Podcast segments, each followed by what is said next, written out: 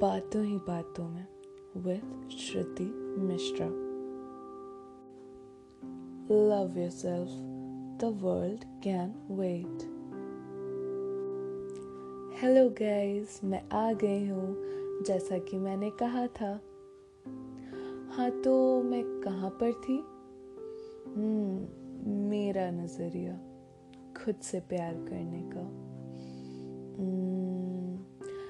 यार वो सब तो ठीक है, पर कहीं लोग मुझे सेल्फिश तो नहीं कहेंगे ना?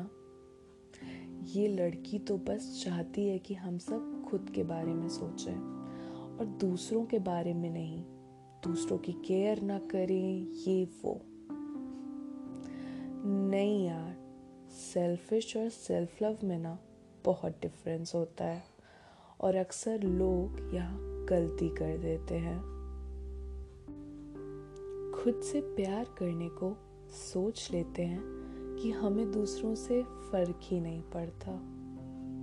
नहीं, खुद से प्यार करने का मतलब है खुद को समझना, खुद की केयर करना, खुद को टाइम देना, खुद को इम्पोर्टेंस देना जो हम दूसरों को देते आए हैं, खुद को प्रायोरिटाइज करना, खुद की खुशी को कॉम्प्रोमाइज ना करना जस्ट बिकॉज सामने वाला आपसे वो एक्सपेक्ट नहीं करता।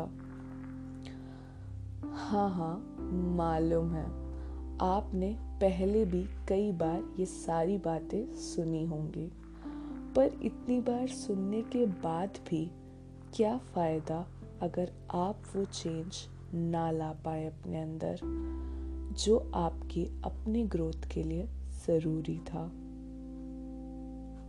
मैंने ये नहीं कहा कि अपनी फैमिली की प्रॉब्लम्स को अपनी प्रॉब्लम्स ना समझिए। मैंने ये नहीं कहा कि रिलेशनशिप में मत आइए। मैंने ये भी नहीं कहा कि आप अपने दोस्तों को वक्त ना दीजिए और ना कि ये कि आप अपने काम को ग्रांटेड ले। बस मैंने इतना कहा कि आप खुद से प्यार करें, खुद को पहचाने, खुद को ग्रो करने के लिए आप स्पेस लें और वक्त दें खुद को। जाने आपके लिए क्या ज़रूरी है, और ये जो सालों से दूसरों की आपके लिए बनाई हुई डेफिनेशन पर जी रहे थे आप, उससे बाहर निकलिए और खुद को डिफाइन करिए कि आप वाकई में हैं क्या।